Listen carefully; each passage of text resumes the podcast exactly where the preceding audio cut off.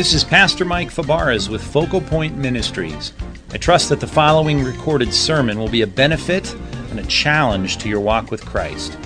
For more information about Focal Point Ministries, log on to focalpointradio.org or call us toll free at 888 320 5885.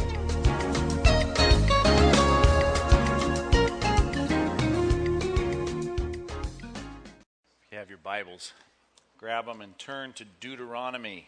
Deuteronomy, what does the word Deuteronomy mean? Second, second, second law, the second giving of the law. That's what's intended there. Little known fact about the book of Deuteronomy Jesus Christ quoted the book of Deuteronomy more than any other book in his earthly ministry.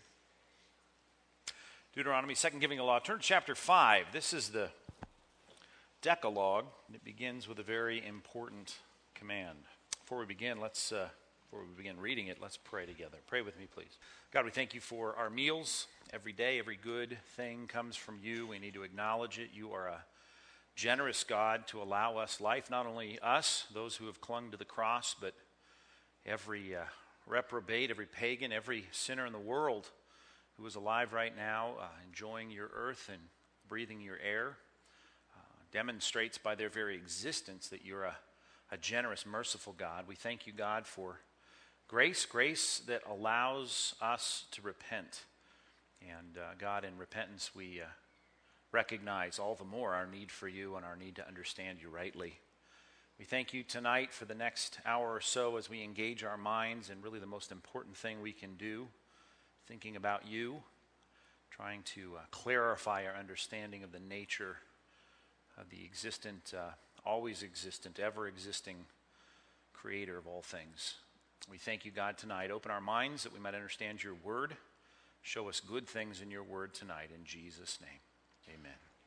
The Decalogue, the second giving of the Decalogue, the Ten Commandments in chapter 5 and verse number 6 begins with a reminder that Yahweh, the God of the Israelites, had brought them out of Egypt from the land of slavery. Rule number one, verse number 7 you shall, you shall have no other gods before me. You shall not make for yourself, verse 8, an idol in the form of anything in heaven above or earth beneath or in the waters below. You shall not bow down to them or worship them. For I, Yahweh your God, am a jealous God, punishing the children for the sins of the fathers to the third and fourth generation of those who hate me, but showing love to thousands, to a thousand generations rather, of those who love me and keep my commandments. Across the page, after the giving of the law, there was a summation uh, that the Israelites called the Shema because the Hebrew word Shema is the beginning of the verse in verse number 4 of Deuteronomy chapter 6. And based on the exclusivity of God, who was to be worshiped exclusively as the only God, above all the other past gods of the Egyptians or any of the Canaanite gods, God was to be revealed, Yahweh was to be revealed as the God, the only God, the exclusive God. And it began this way, and the Israelites have been reciting this ever since. Deuteronomy chapter 6, verse number 4. Hear, O Israel, Yahweh our God is one. And if you look in the marginal reading, if you have one there, there's several ways to understand this little Hebrew phrase. The Lord is one God, He's the only God. There's only one God. That's the idea here. And you are then to exclusively focus on this God. Verse 5. Love Yahweh your God with all of your heart and with all of your soul and with all of your strength. If you found your worksheet there, jot this down if you would as we discuss the biblical data, as we understand the nature of God. There is something crystal clear throughout the scripture from beginning to end that there is but one God. And that is the doctrinal summary of Old Testament theology. There is one God. God is one. And he's the one we should be focusing on. As a matter of fact, we see the Old Testament unfold any worship of that God in any uh, uh, way that might twist him into some kind of, uh, of representative of a pantheon of gods was to be condemned. There is no idol worship. You can't even worship Yahweh riding on the back of a golden calf. There is one true God. Jot down Isaiah chapter 45 before we leave the Old Testament. Verse number 5 and 6, actually, you can jot down 5 through 7. The verbiage gets crystal clear in the scripture that there is no other God besides the God of Israel. From the rising of the sun to the setting of the sun, there is no God besides me, God says. I am the Lord God. There is no other. I formed light and create darkness. I bring prosperity, create disaster. There's only one God. And I think most people, including our Jewish friends, would say, well, certainly, that's the Old Testament teaching, and something in the New Testament changed. Let's go to the New Testament. James chapter 2. James chapter 2. Actually, you don't even need to turn there. You know that verse, verse 19. Let's go to 1 Corinthians chapter 8. And again, I know this is too much information and too many things at once, but James chapter 2, verse 19, you know the verse. It simply says that even the demons believe. Well, that started with this you believe there is one God. Very good, he says. Even the demons believe, and they shudder. That one God. 1 Corinthians chapter 8, to be crystal clear about this, verse number 4. 1 Corinthians chapter 8, verse number 4. Corinth found itself in a culture with a pantheon of gods. And by that I mean groups of a belief in a group of, of powers, invisible powers that people gave their worship and sacrifice to. And he said this in verse number four So then, about eating food that is sacrificed to idols. He says, We know that an idol is nothing at all in the world and that there is no God but one. For even if there are so called gods, you could put that in quotes if you want. wanted. Certainly it's a small g in your Bibles, right? Whether in heaven or on earth, as indeed there are many, here it comes now, gods and many lords, many bosses. Verse 6 Yet for us there is but one God. There's the Shema concept. The Father, from whom all things came and for whom we live. And there is but one Lord, one boss of us, Jesus Christ, through whom all things came and through whom we live. There is one God. That's the concept repeated Old Testament and New. It is the doctrinal summary of the Old Testament, and it is what every Christian and Bible believing person should affirm. No problem. Here's the problem. Are you ready? There are three persons in the Bible that are designated as God. And we don't need to uh, go very far in this first one. Uh, but number one on your worksheet there, you can just jot down the passage that you're in 1 Corinthians chapter 8, verse 6. There is but one God, the Father. That's the designation of the first person designated in Scripture as God. He's called the Patros, the Father. We don't need much work on that. We could go to several passages to talk about God the Father, but we don't need to. That's an assumed, obvious no brainer in Scripture. Here's the debated point, and we need to spend some time here. There was this person named Jesus Christ who called himself the Son, and he is the one that is disputed as to his nature. It's debated for centuries, it's still debated today. Churches have split over this topic, and we need to figure it out.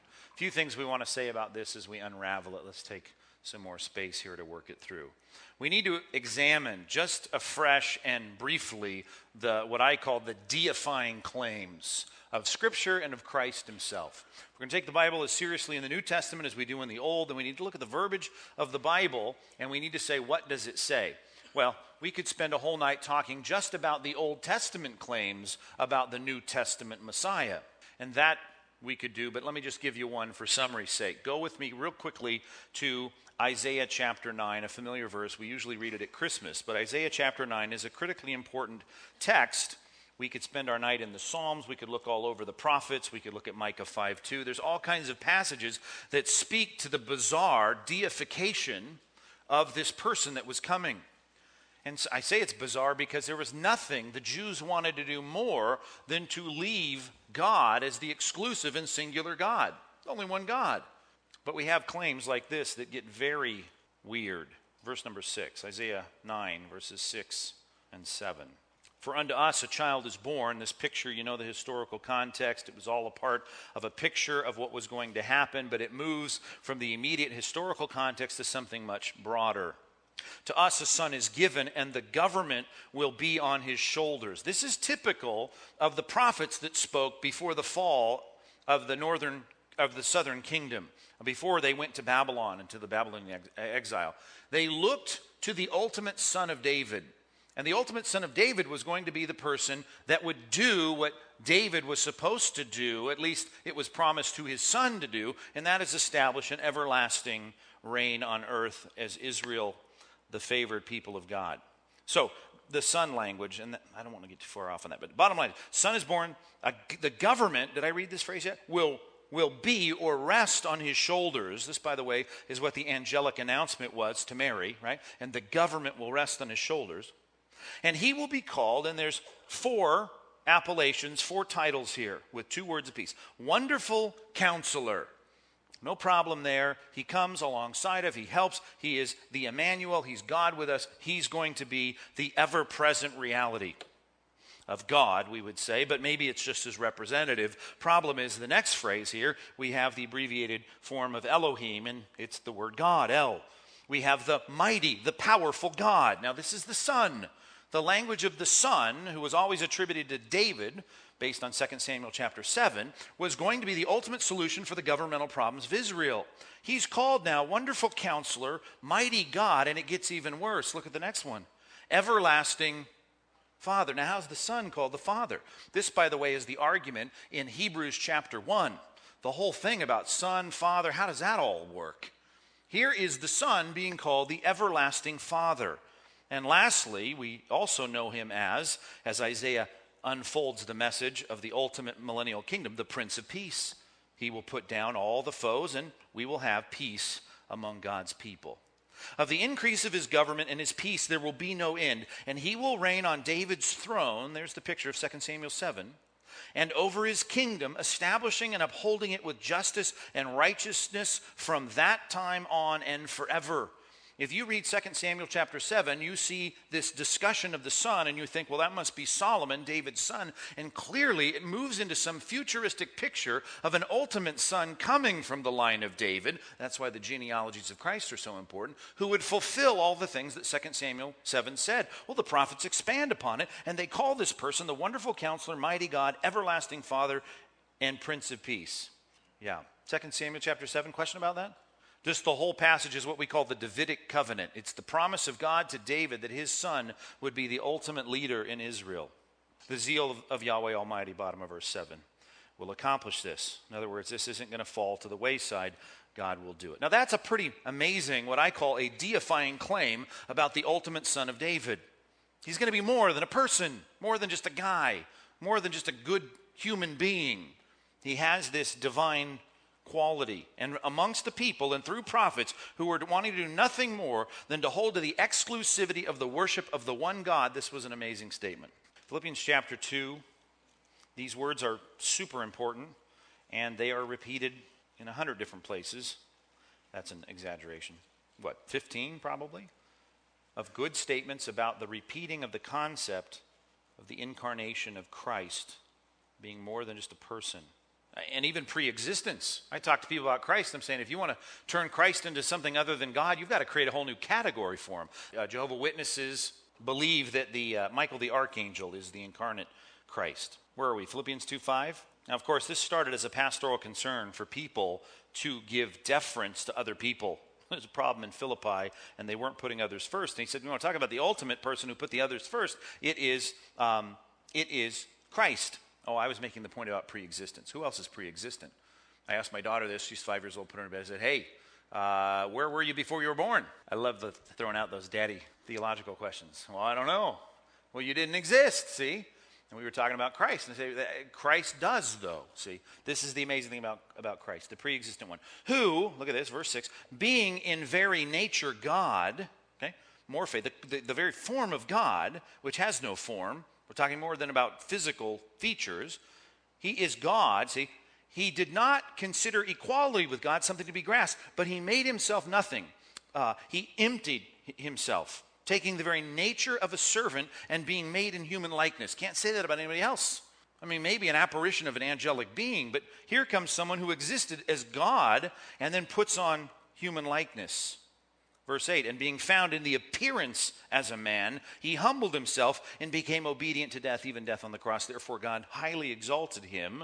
He was already exalted, John 17 said, but now he's going to get everybody to pay attention to him, to the highest place, and gave him the name that is above every name, the name of Jesus. Every knee should bow in heaven and on earth and under the earth, and every tongue confess that Jesus Christ is Lord. He's the boss, he's the king.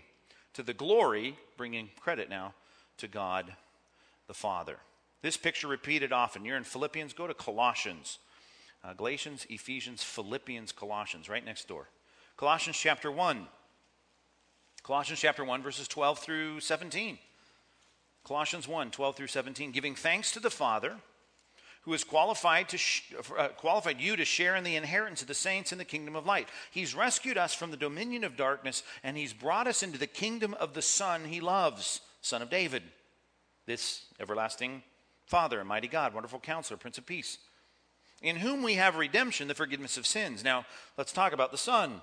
He is the image of the invisible God. There's the picture from Philippians chapter 2, verse 6. He is the, the manifestation, the picture of the invisible God. He is the firstborn, which freaks out our JW neighbors, uh, the prototokos. That, that means he is, the, uh, he is the inheritor, which is the picture in Philippians. He inherits the attention and the submission of, of heaven and earth and under the earth, of all those living. He is the, the inheritor over all creation, the prototokos. Verse 16 For by him all things were created, which would make it clear he must not be he didn't have a beginning. Not only did he pre exist in Philippians 2, he didn't have a start.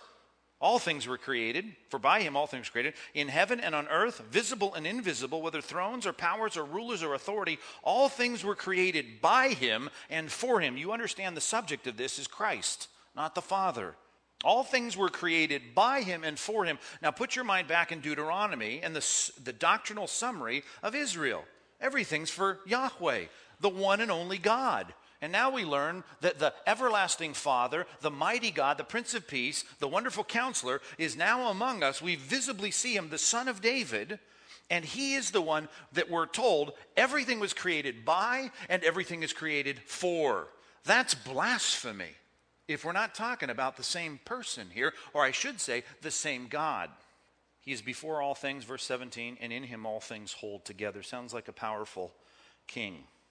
Across the page, chapter 2, verse 9. For in Christ all the fullness of the deity lives in bodily form. That's the picture of Philippians 2. Hebrews 1, verse 3. Don't need to turn there, you know that passage, but jot it down. The Son is the radiance of His glory. The Son is the exact representation of God's being, sustaining all things by His powerful word. And the whole first chapter of Hebrews making the case this is no angel we're talking about. Angels, the only other person you could make a case of a pre existing spirit. But the angels, we learn, had a beginning. This one didn't, which is the whole point of the Melchizedekian analogy in the book of Hebrews. Deifying claims. At the bottom right hand corner of your worksheet. Because we don't have time, I gave you three more hours of information on this very point that I'm trying to make right now. The first one there is from Hebrews 1. Second one is from Luke, I think, 2.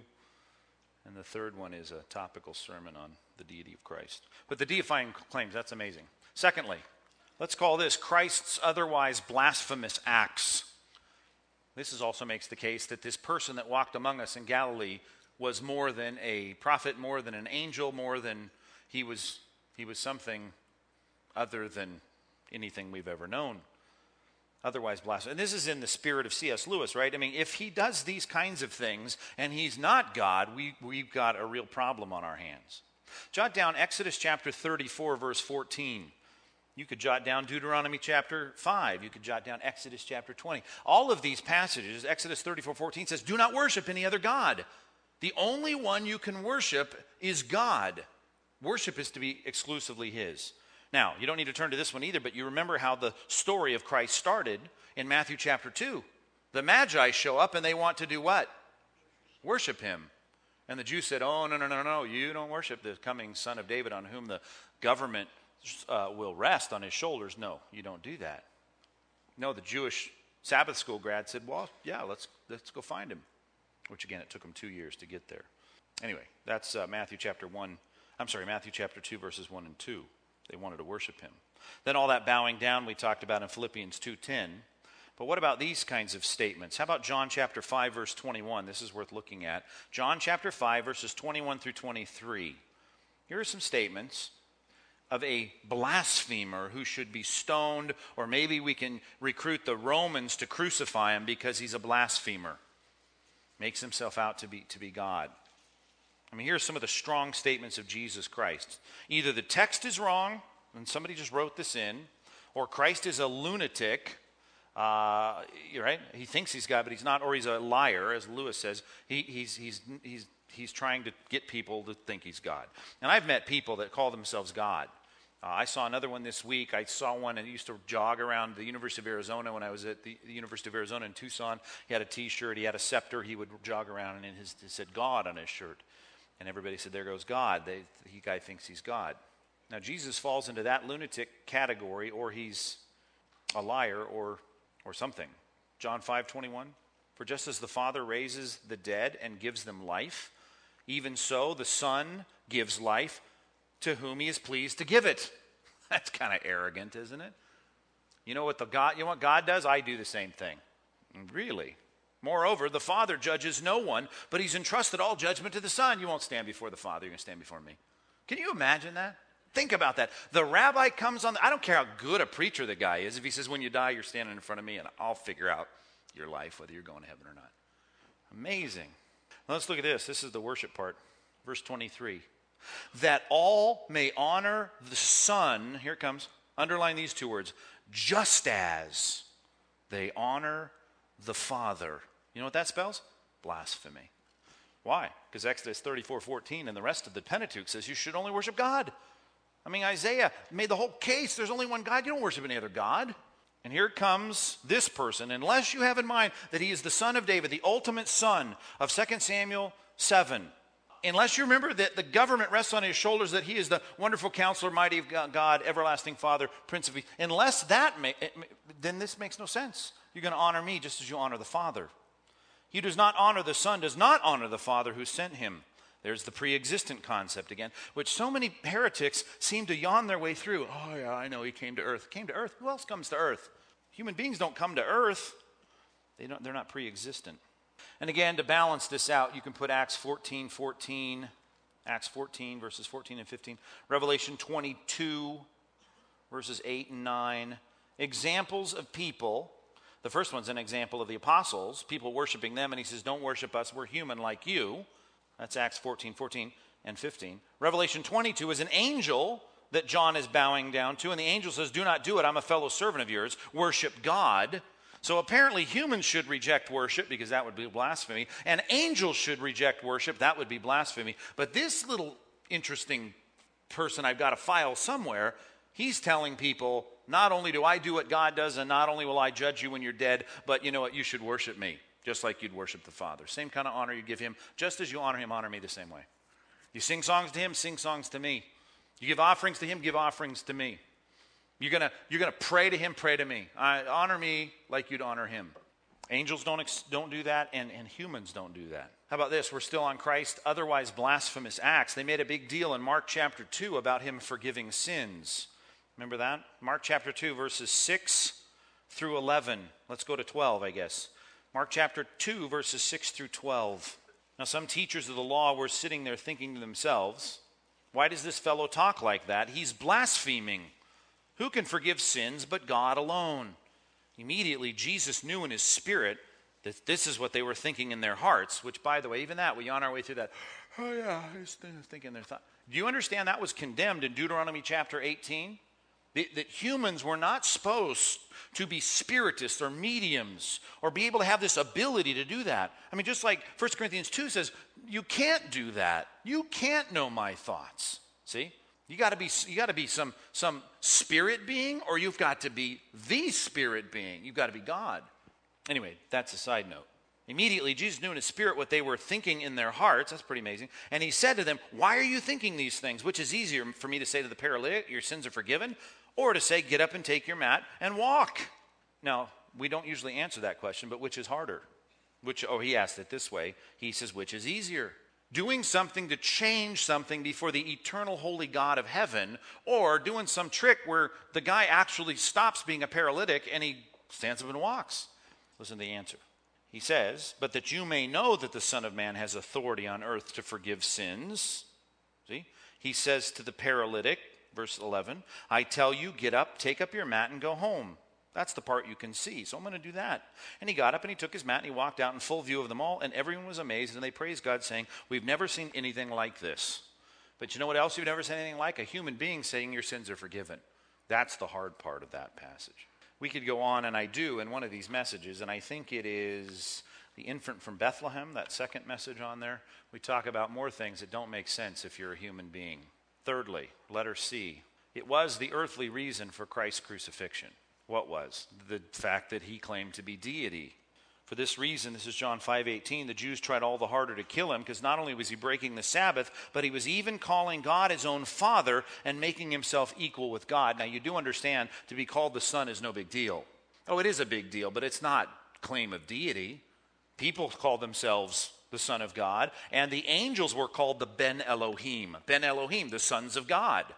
There was something about the unique son of God the Son of God that I argue in, in, in, in, Hebrews chapter 1 was the Son of David. That Son of Man or that Son of God was something different. That was not like we can call ourselves the sons of God or that the angelic class, the Ben Elohim, called themselves the sons of God. This was unique. He made himself equal with God. Or how about John 8, 58 and 59? I tell you the truth, Jesus answered, Before Abraham was born, I am. I am, which is the word Yahweh. It's a, it's a variation of the Hebrew word of the verb to be Yahweh. I am, I am. Remember the whole thing in the burning bush? Who shall I say sent me? Tell him I am sent you. Now, again, he's claiming pre existence, but he's claiming pre existence even before Abraham was born, and he's saying, I'm the I am. Wow. At this, they understood what he was saying. Verse 59 says, They picked up stones to stone him, but Jesus hid himself, slipped through the temple grounds slipped away from the temple grounds. Earthly reason for Christ's crucifixion, and we could go on in that regard too, but they said, We're killing you because you make yourself out to be God.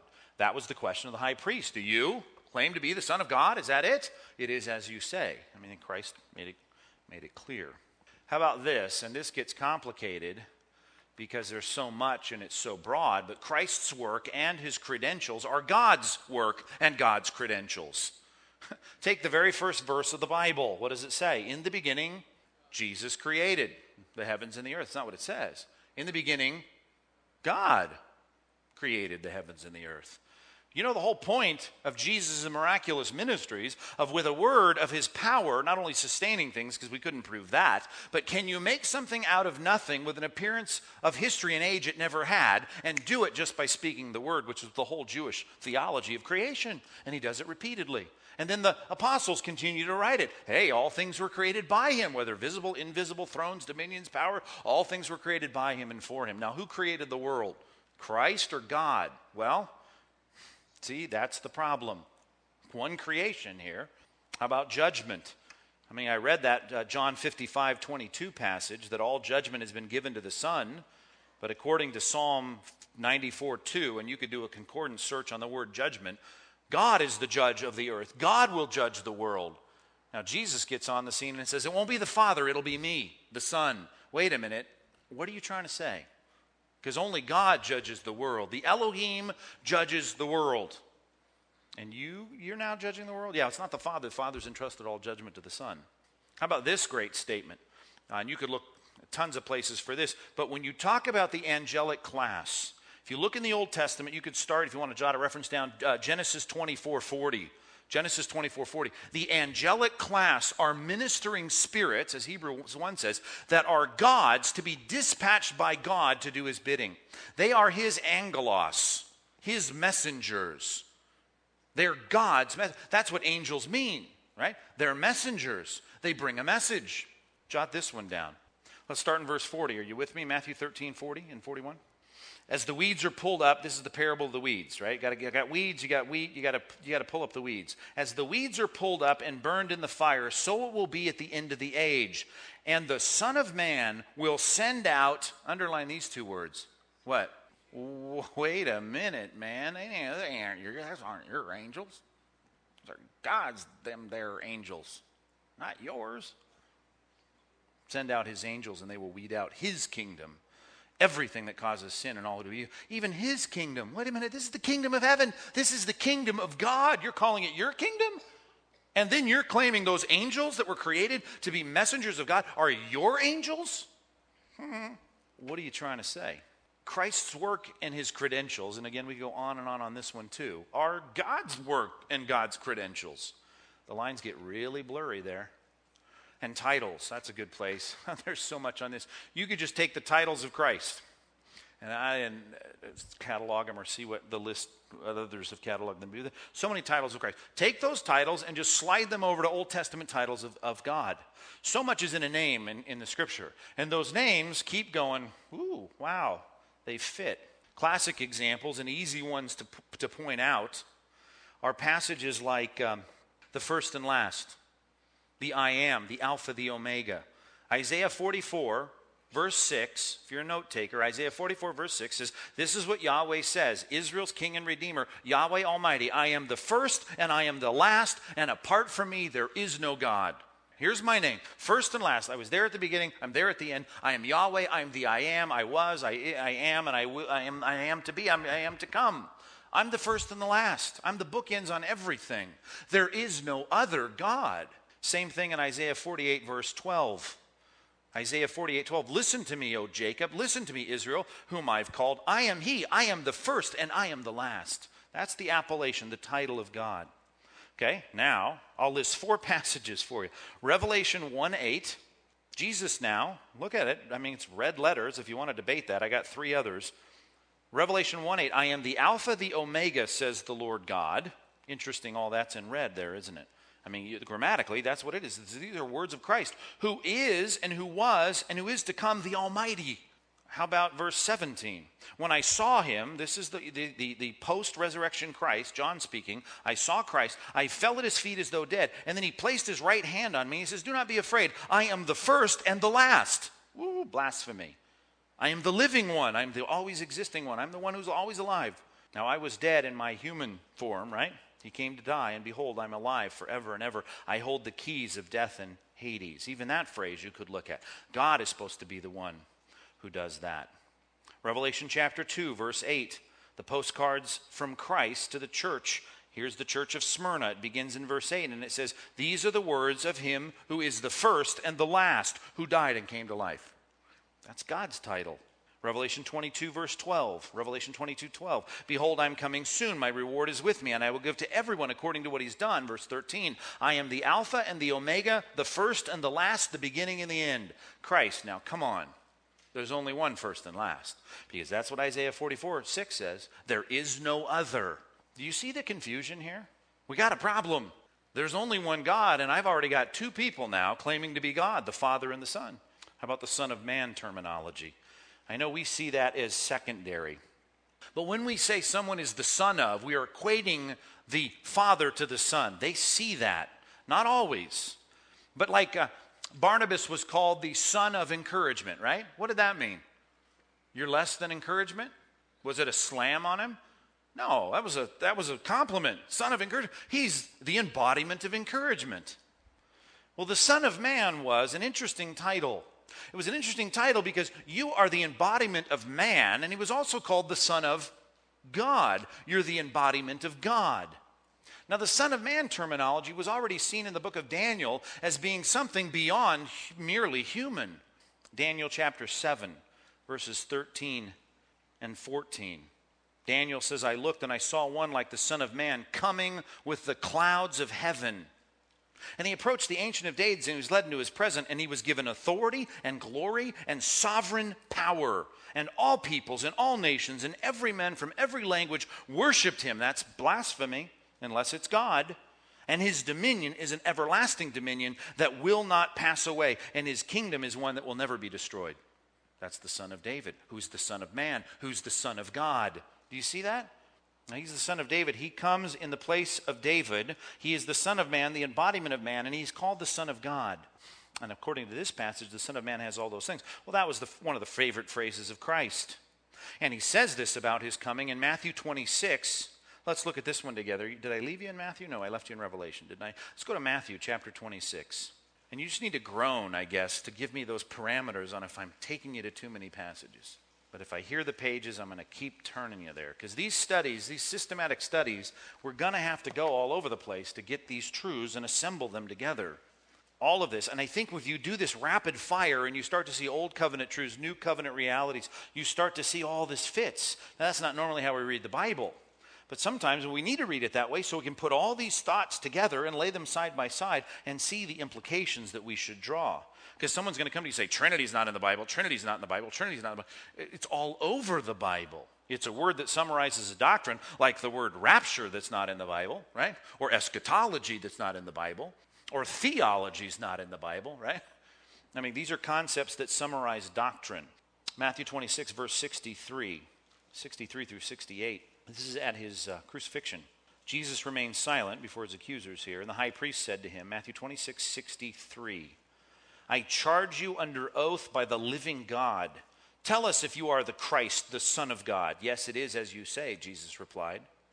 But I say to all of you, in the future, you will see the Son of Man sitting at the right hand of the Mighty One and coming on the clouds of heaven. And if Daniel chapter 7, verse number 13, is not in the margin of your reference Bible, go get a refund because you need to have it there. or just write it in. The high priest tore his clothes and he said, He has spoken blasphemy. Do you see that he understood it? I mean, he was a seminary graduate, right? He's spoken blasphemy. Why do we need any more witnesses? Look now, you've heard the blasphemy. You understand what blasphemy is, right? Making yourself out to be God. That's what you're doing here. What do you think? He is worthy of death, they, death, they answered. And then they spit in his face and they struck him with their fist. Others slapped him and they said, Prophesy to us, Christ, who hit you?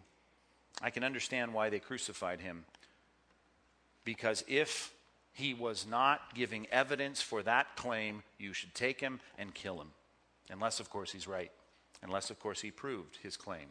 There's no middle ground, and that's why Lewis has done a good job with that concept. You cannot say, well, he's just a good teacher. He claimed to be much, much, much, much more than that. Three hours of information, if you really can handle it, it's there for you. There's other messages, there's other stuff you can get that's out there by better preachers than me, but there's some things for you to chew on. Great. Holy Spirit is God. Number three. Acts chapter 5. Can't really look at this concept without that passage. Such a clear parallelism. Ananias and Sapphira had, sto- had uh, um, they're not stolen, but they had made themselves out to be giving what they shouldn't have given. And in verse 3, Peter says, Ananias, how is it that Satan has so filled your heart that you have lied to the Holy Spirit and you've kept for yourself some of the money you received for the land? And you said you gave it all, but you didn't. You took some of it for yourself. Verse, verse 4. Acts chapter 5, verse 4. Didn't it belong to you before it was sold? And after it was sold, wasn't the money at your disposal? Why then do you think of doing such a thing? You have not lied to men, but you've lied to the Holy Spirit. At least that's what he said in verse 3. Now he's saying you've lied to God. Circle those words and those parallel phrases there. Verse 3 Why has Satan so filled your heart that you've lied to the Holy Spirit? And then in verse number 4, you've not lied to men, you've lied to, to God. This one isn't hard, and we don't need a lot of time on this because this is n- not as disputed. There's an aspect of it that's disputed, and we'll look at that in a minute. You could look at the same kinds of things credentials, titles, uh, credentials such as creation. Who created? Well, I thought it was God the Father. Well, we learned it's the Son. Well, according to Genesis chapter 1, verse 2, the Spirit of God was involved in this. Just like the Psalms say, the Spirit of God was an agent of creation. How about parallelisms like Luke chapter 1, verse 35? Luke chapter 1, verse 35. The angel answered, speaking to Mary here about this child she was going to have supernaturally. The angel said, The Holy Spirit will come upon you, and the power of the Most High will overshadow you. Those are parallel phrases, right? Holy Spirit's going to come upon you. The power of the Most High will overshadow you. So the Holy One, so the Holy One to be born will be called the Son of God. Interesting. Most High, Holy Spirit, Son of God. Spirit, by the way, is not just called the Spirit of the Father or the Spirit of God, it's also called the Spirit of the Son, which brought up a lot of medieval controversies as well. But Romans chapter 8, verse 9 is a good parallel that calls the Spirit the Spirit of God and the Spirit of Christ. However, you're not controlled by the flesh, but by the Spirit. If the Spirit of God lives in you, anyone who does not have the Spirit of Christ does not belong to him, does not belong to Christ. So the Spirit of God is God. That one's not as debated. What does that leave us with? That leaves us with a, uh, a real unique reality. A unique reality that we can't get around. We're textually bound to it. And when we textually come to this conclusion, we see that what we would expect is what we find, and that is these three names are laid side by side throughout the scripture, like um, the baptismal formula in Matthew 28. Matthew 28, verse 19 Go into all the world, make these disciples of all nations, baptizing them in the name of the Father, and of the Son, and of the Holy Spirit. What's with that? Or how about 2 Corinthians chapter 13 verse 14? May the grace of our Lord Jesus and the love of God and the fellowship of the Holy Spirit be with you all. That was their traditional salutation, benediction.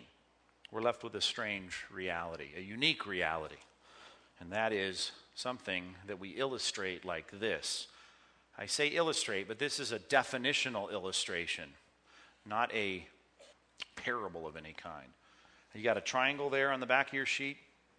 You know what we're going to do with this. This isn't hard. You've done it before, but it's worth having down in your worksheet. Put, put God's name there in the middle of this. We speak of God as one God. We also in Scripture find out that there are three very important persons in this arrangement the Father, the Son, and the Holy Spirit. What we learn and what we've just done is that the Father clearly is God. We didn't spend much time on that because we knew it, but we did give you one passage from 2 Corinthians, 1 Corinthians chapter 8, rather. We learned that Jesus is God, at least that's my contention, and we could go on for hours, which I have, and you can listen to it on your iPod. And we've learned also, which isn't hard to establish, that the Holy Spirit is God. Now, here's what makes this hard that these three elements, if you will, these three seeming components, if you wanted to call them that, uh, you could say, well, these are all just parts of the whole. Problem is, there's a distinction made throughout the scripture, and that is that the Son is not the Father. They may share titles, they may be involved in the same actions, they may carry the same references to essence or their worth, but they're not the same. The Father doesn't talk to himself when he talks to the Son. The Father doesn't send himself when he sends the Son. The Son does not talk to himself when he speaks to the Father. And the Father is not the Holy Spirit. I'll ask the Father, he'll send you another. That's an important word, right? And that means it's not the Father that he's going to send into the world. And the Son is not the Spirit. I go away. I'm not going to leave you as orphans. Matter of fact, I'm going to ask the Father, he's going to send you another. It's not the Father and it's not me. Problem is, it's God. You've seen this before. If not, then you need to jot it down and remember this definitional diagram. That's what it is. It's not an illustration, it's a diagram. It's an illustration only that it's graphical. Number two, historical patterns. In grappling with that information that is, you know, we flew through and summarized one God, Father's God, the Son's God, the Holy Spirit's God. You're stuck with a logical conundrum, a paradox, if you want to call it that, something that doesn't add up. It's mathematically illogical. 3, 1, 1, 3 doesn't make any logical sense. So there are historical patterns that resolve the problem for us, logically but not biblically. The first one we call, and I mean this in the broadest possible historical sense, Unitarianism. Unitarianism. Unitarianism. And if you want some other names for this, if you're readers, when you come across the word Arian or Arianism from the fourth century, this is not Arminianism in contradistinction to Calvinism. This is Arianism much earlier in the church, fourth century. Or uh, Socinianism from the 16th century, post Reformation branch off uh, sect, Socinian. Islam would fall into this category, which the church history often called it that. Jehovah Witnesses, we could label under that and, and several others. Unitarians, what do we mean by Unitarian? Unitarian means that we must be misunderstanding Christ. He can't be God because there's only one God. And we must be under, misunderstanding the Spirit. He must not be a distinct person. So, what we do is we strip the deity from Christ. That's what Unitarians have to do. He's not really God. And then we say the Spirit's not a distinct person. Oh, the Spirit's God, but all we're saying is God is Spirit, and the Spirit is just God. So, two things happen. We no longer see distinction between the Father and the Spirit. In other words, that side of the triangle that said, hey, the Father is not the Spirit, the Unitarians say, oh, yes, he is. The Father is the Spirit. Oh, and that whole thing about the equal sign between the Son and God, that's not right. That way, we still add it up. How many gods are there? There's only one God. and we figured it out. You're thinking too much of Christ, and the Spirit's not distinct from the Father. That's called classic Unitarianism. Church history has called it that. I know we talk about Unitarian churches and all that. But the point is, the deity of Christ is denied, and the personality of the Holy Spirit is denied. Unitarianism. How about secondly? Let's call this one tritheism. You can do it with the dash or without the dash. Tritheism. Tritheism, that's obvious, isn't it? Okay, one God, uh, I guess, but let's not really see it that way. Let's see it as Christ is God. I can't argue with that. The Spirit is God. I can't argue with that. The Father is God. There's really three gods. That one God thing didn't really mean one, it meant three because we found out there's three. So there's three. That's tritheism. Um, if you want to connect it to historical words, monophysism, monophysism of the sixth century, monophysism, and you can look at that word and say, oh, I understand, mono is one. What they said there, monophysism, was the concept that the physism, the, the, the substance of Christ, was unique and, and independent of the Father. The essence of Christ was different. Therefore, you've got two gods. That is the necessary fallout of the sixth century heresy. How about Hinduism? That'll work. Hinduism, and I think I put the tri, triumph or whatever they call it. Brahma, Vishnu, Shiva, the creator God, the sustainer God, and the destroyer God. Is that what it is, former Hindus? Uh, creator God, uh, sustainer God. I don't know. Any former Hindus here? That's you, isn't it? Um, and the destroyer God. All of those. And look at Hindu uh, art, right? You see the three, the, the, the tritheistic view of, of, the, of the Hindu God. Or how about modern day Mormons, right? Modern day Mormons. I mean, in essence, that's what they are in the concept, at least, of saying the essence of Christ is different. Monophysism, the concept is there present in, in Mormonism. And that is that there's distinction and therefore there's more than one God. And they'd say there's more than three, but as it relates to the distinction of Christ. Problem is, problem with the first one is um, Unitarianism, Christ is God and the Spirit is distinct. The problem with the second one is um, the Bible's really clear there's only one God. So those two we have to, to rule out on textual grounds, perhaps not logical grounds, but textual grounds. Uh, modalism, that's our third historical pattern of taking these facts and kind of m- messing up with these facts. Modalism. Couple other names for the, modalism. Modalism is um, that God is uh, modulating, there is one God, but he's modulating between three different expressions. God modulates. He is the, he's God. There's only one, but then he gets his God hat on and he does the God I'm sorry, the Father hat on. He gets the God the Father thing going and he does the Father thing and then he gets the Son hat on and he goes and he does the Son stuff and then he the spirit thing he does that too and he's got to go do that because he's he's mo, he's modulating between the three persons of, of the biblical quote unquote Godhead. Monarchianism is another way to put this. Third century, we began to see this phrase turn up. Monarchianism, monarch, I mean king, right? They, they only saw one king. The kingdom has one king. And whether it's Jesus, you want to call him that, that's fine because Jesus was a real figure, but it's the Father's kingdom and that's the same person, but that's just a different expression. The Father and then the Son and then the Spirit, I guess you could say that too, but there's only one king. We only have one God. And what they said is that God is modulating between expressions. Or Sabellianism, Sabellianism of the third century. Sabellian uh, taught that there is a God that expresses himself in three different ways. And while that makes logical sense, it doesn't make textual sense. And that's the problem with this. Modern day, we have United Pentecostals. Sometimes they call themselves Oneness Pentecostals. Phillips, Craig, and Dean, unless they've renounced that, are oneness Pentecostals. They, they believe in the her- heresy of, of modalism or monarchianism, Sabellianism. Now, no one at CCMA or whatever they call it is, you know, hucking rocks at them or anything, but good thing they didn't live in the, you know, early church. No one would be buying their albums because they'd be dead. Uh, Phillips, Craig, and Dean, anybody still listen to those guys? They still around? They still doing their thing? Phillips, Craig, and Dean, is that it? Yeah. They used to be, I don't know if they've renounced it yet, but they, they, were, they were oneness Pentecostals, modalists. God puts on the Father hat, God puts on the Son hat, God puts on the Spirit hat. United Apostolic Church, uh, another group that in their doctrine Although I could find the United Pentecostals uh, doctrinal statement this afternoon and verify that they have that written into their doctrinal statement, and I know it was true, but I confirmed it. I couldn't find the United Apostolic Church's doctrinal statement, but th- they are known to be modalists. And now, here's the problem with that. Turn to, turn to Luke 14, just for one example. And this is the one I was quoting off the cuff, but it's important for us to see that this is quite a charade if there's not real distinction between the persons of the Godhead. John chapter 14. Verse 15. Get a little bit of this context here. If you love me, you'll obey my, my, my commands. John 14, 15. I will ask the Father, and he will give you another, the Parakletos, the counselor, the one to come alongside of you, and he will be with you forever. He is the Spirit of truth, verse 17.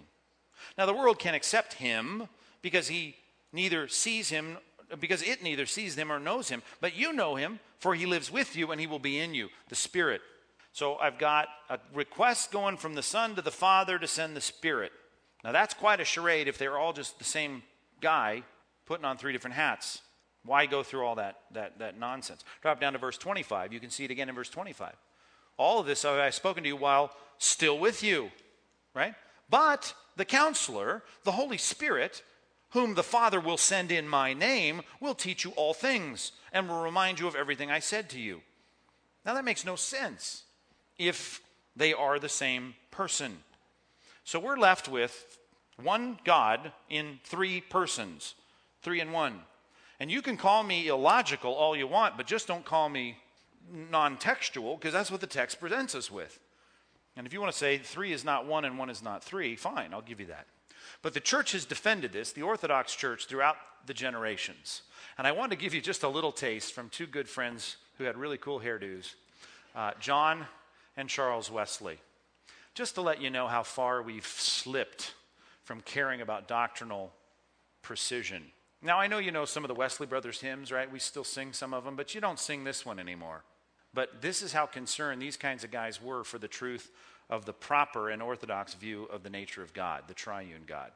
Can you read that? It's really small. Thy glorious deity blasphemes with Arian and Socinian dreams. There's a good one, right? Arise, ye dead, and meet your doom. Check this out. It gets better.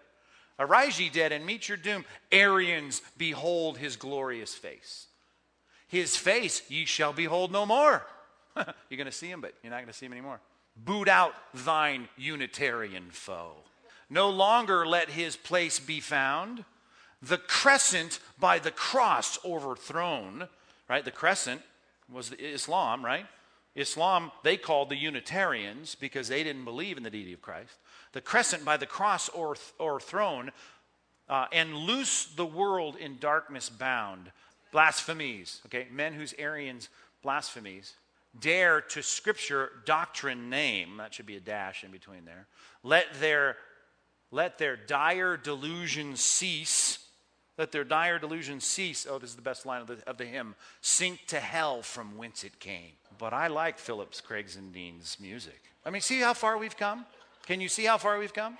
When in a day when they used to make it clear doctrine matters and rightly understanding the God of the universe matters, they'd sing songs in church like this. This wasn't the whacked fringe of the church. These are the Wesley brothers, right? The Holiness Club, the Methodist boys. Think about it. This is kind of songs they wrote. There's one more. And if I did the whole thing, I'm sure I'd have death threats by the time I'm done. But and this was all mostly, uh, mostly I should say, uh, about Islam. But he says, Assert thy glorious deity, stretch out thine arm, thy triune God. The Unitarian fiend expel, and chase his doctrine back to hell. we can't even call out and out cult groups wrong these days.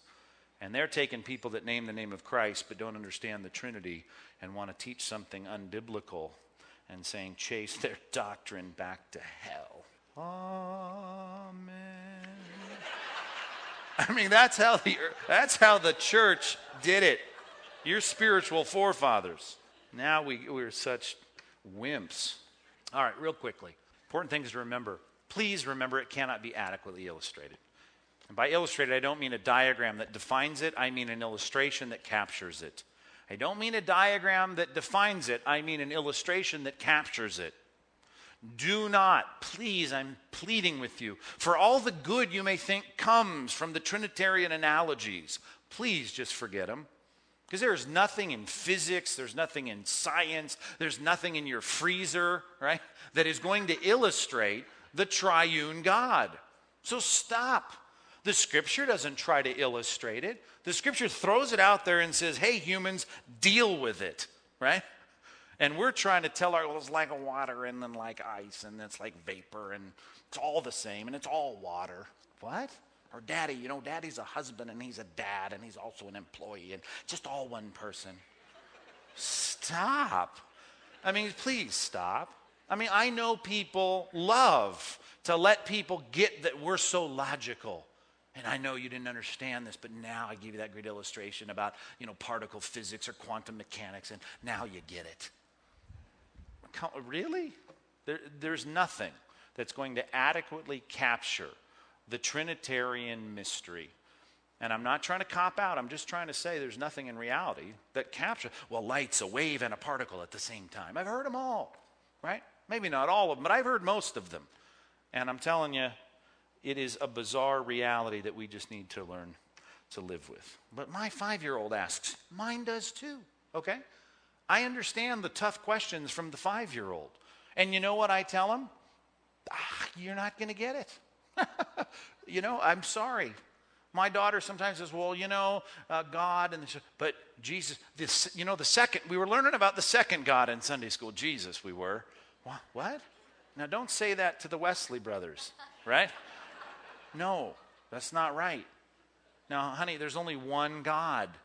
Well, yeah, but Jesus is God. I understand that. Well, but then the Father's God. I know that there's, there's three gods. They're not going to get it, right? And we're not going to fully capture it either. And this is just now I'm shooting all over the backyard, but let's go. Let's go for this one. Submission doesn't negate equality. Submission doesn't negate Uh, equality. I'm just trying to go all over the map here.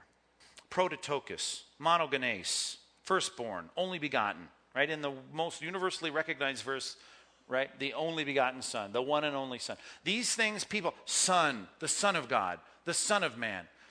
There is clearly submission in the Godhead. That does not mean, or negate, I should say, rule out equality any more than leadership in the church or leadership in your home should negate equality. I mean, Protestants are, are, are they get this point, right? I mean, I, am not, I'm not, uh, I, I don't have more access to God than you do, but there is something to say. There's equality in our relationship with God, but there's something to be said, said about leadership and in the home, right? Wives are not less than husbands. They are co heirs of the grace of life, but there's headship in the home, right? And there's headship in the church. That concept does not equate equality, it does not negate equality. And all I'm saying is we see it elsewhere in our lives when, when the son submits himself to the father and says, I don't do anything on my own accord, right? Uh, don't freak out because submission does not negate equality, and the son was clearly submissive, and so was the spirit. I mean, the spirit could have said to the father, I'm God, you can't tell me what to do. But he, but he doesn't.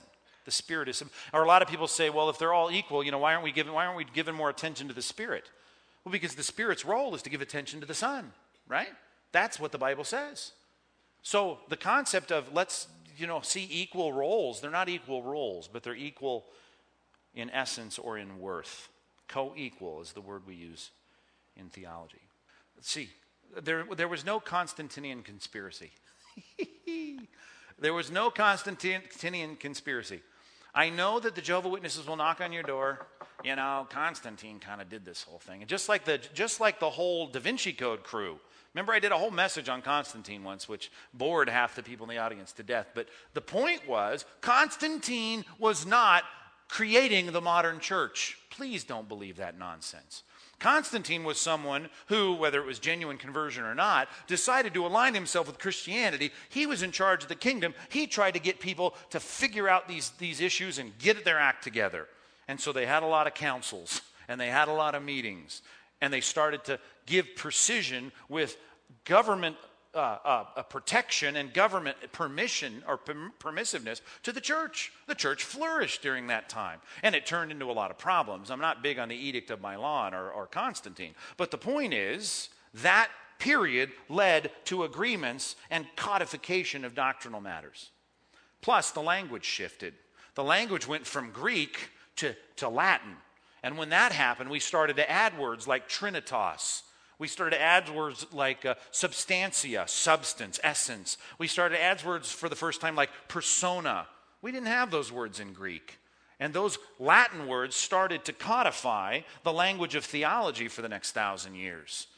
And, and, and, there was no conspiracy. This did not start with Constantine. We give Constantine way too much credit.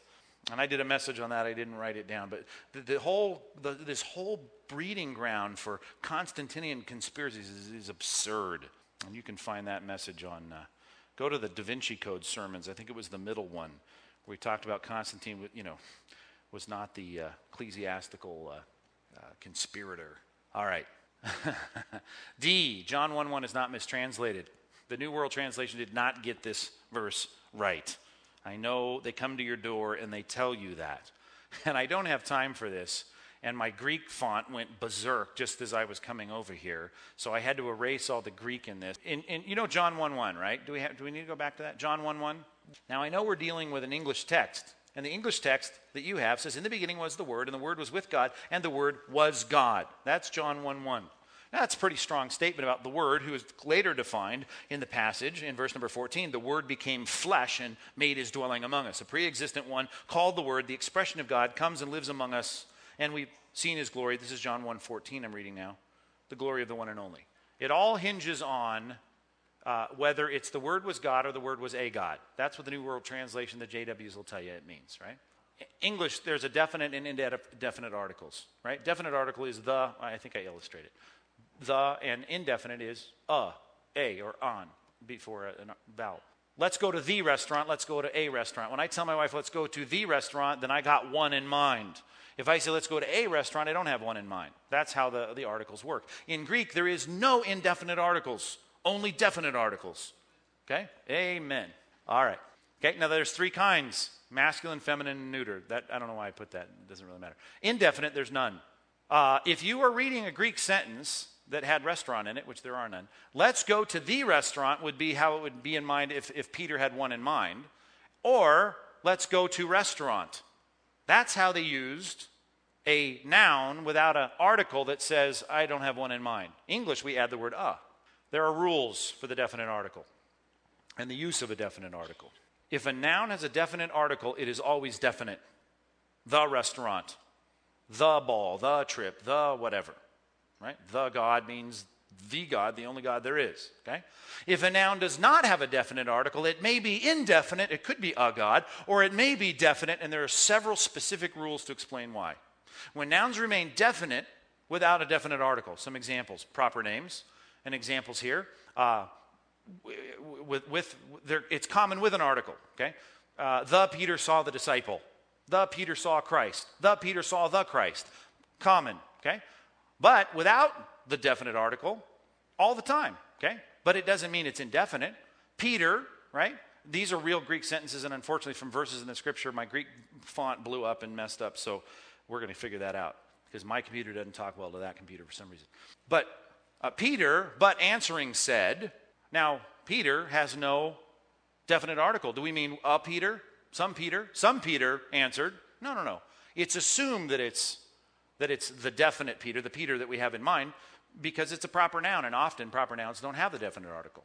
As an object of a preposition, preposition, right? A directional word, in, upon, beyond, after, in front of, uh, toward, uh, uh, away from.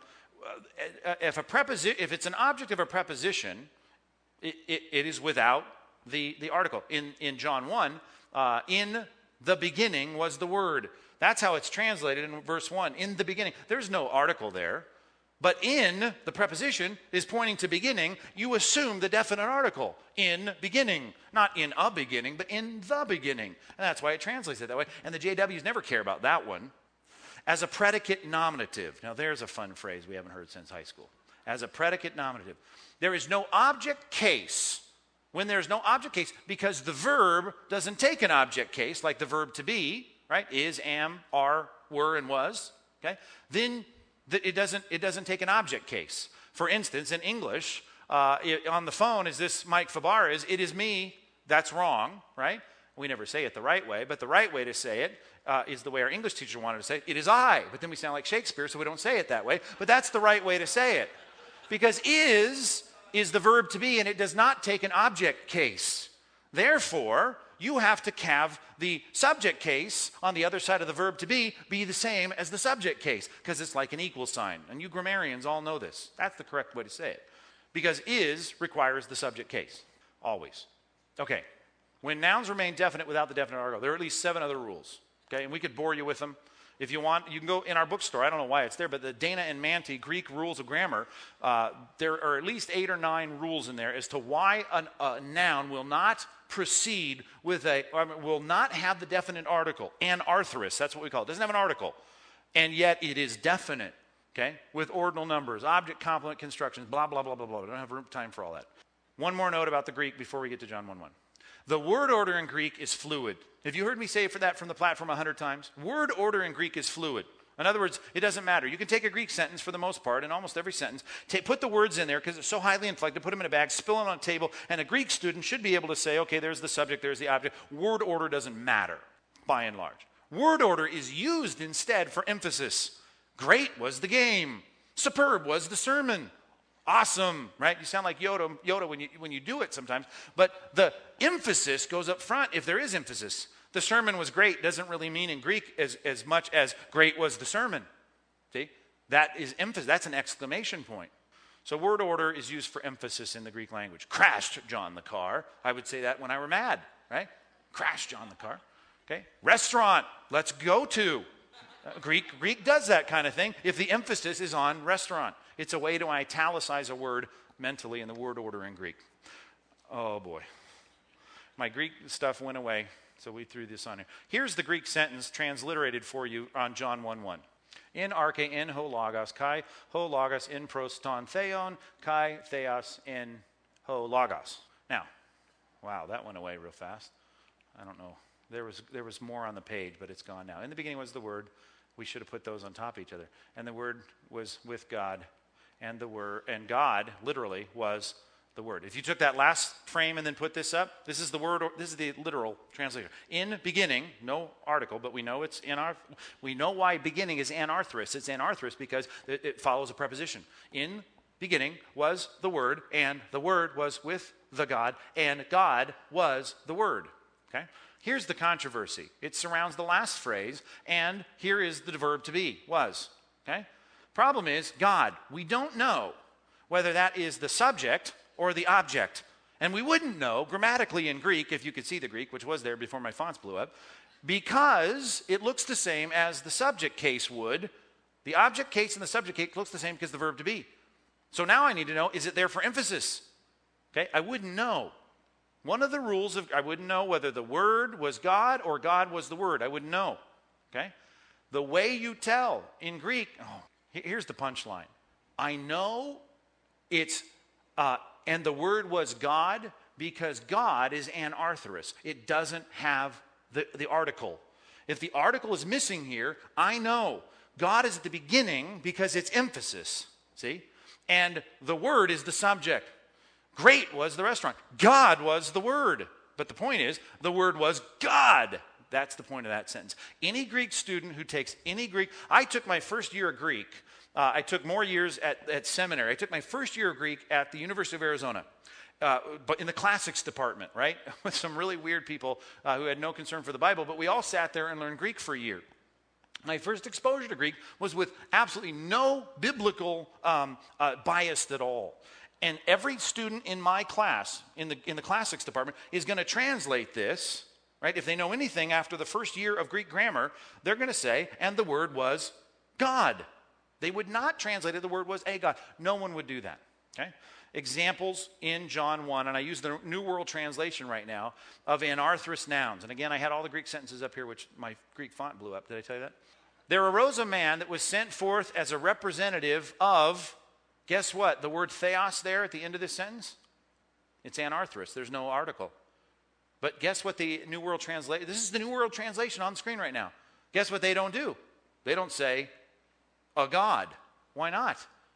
Well, because they're keeping the rules of grammar here. They just didn't keep the rules of grammar in the first verse. I got a bunch of them here. John 1:12, New World Translation. To them he gave authority to become God's children. Okay? There's no article on the word theos there. Okay? But it follows the words the rules of grammar. Uh, John 1:13. Uh, they were born uh, not of human will, not of human decision, but from God. There's no article there. But why don't they translate it, a God? Because they're following the, rule, the rules of grammar, which they didn't do in verse 1. John 1.18, another anarthrous use of theos. No man has seen God, theos, at any time. There's no article there. Ho, the Greek article, definite masculine article, is not there. But they still translate it God. They don't say no man has seen a God. But that's literally what they would do if they kept the same rule from verse 1 in the rest of the chapter. And I could have gone on. And I did it one time, and I got to like chapter 7 in the New World Translation, taking my Greek New Testament and their translation, going, look at all the anarthrous uses of theos where they followed the rules, but in the first verse, guess what? Conveniently, they don't. And again, I'm all for calling Jesus something less than God. I'm all for it. I want to become a Jehovah Witness today. Seriously, if that's what the Bible teaches. I got no axe to grind. I don't care. I want to follow the evidence wherever it goes. The problem is, I'm just telling you, the New World Translation, so many articles you could read on this, is just not a honest translation because they follow the rules when they want to and they don't follow it when they don't want to. That's what we didn't have time for, and I'm way late right now. John 1 1 is not mistranslated. Letter E, it is difficult doctrine accepted on textual evidence. Letter F, God is more complex than human comprehension. And I had stuff to say about that, but I have no time. It's a difficult doctrine. We don't accept it on, on, wow, it really makes sense to us. We accept it because that's what the Bible leads us to accept, and the church has accepted it from the beginning. Don't let anybody at your door go, oh, you know, Constantine created this or some council created it. We didn't. We refined the terminology. We shifted from Greek language to, to Latin. We codified words like substance, essence, person, trinitas, trinity. We got those kinds. God is more complex than human comprehension. I hope you want it that way, don't you? Dr. Gaffin, one of our profs at uh, Westminster, said, uh, to my doctoral studies there, he said, if you've come to Westminster Theological Seminary to study and learn God, oh, I'm sorry, to study and learn so that God is more comprehensible to you, he said, then you've come to the wrong place. and that's the truth. As we know more about God, Dr. Gaffin said, we see more of his incomprehensibility. And as I like to say, or my old pastor used to always say, hey, we're just, the more we study, we're just going to be confused on a higher level. because God is a complex creature that your little finite mind and my finite mind is not going to fully comprehend. So let's not be tritheists, let's not be Unitarians, uh, and let's not be modalists. Let's be bibli- biblical Christians who believe in the triunity of God. Let's pray. God, thanks for our night. Thanks for our study. Amen.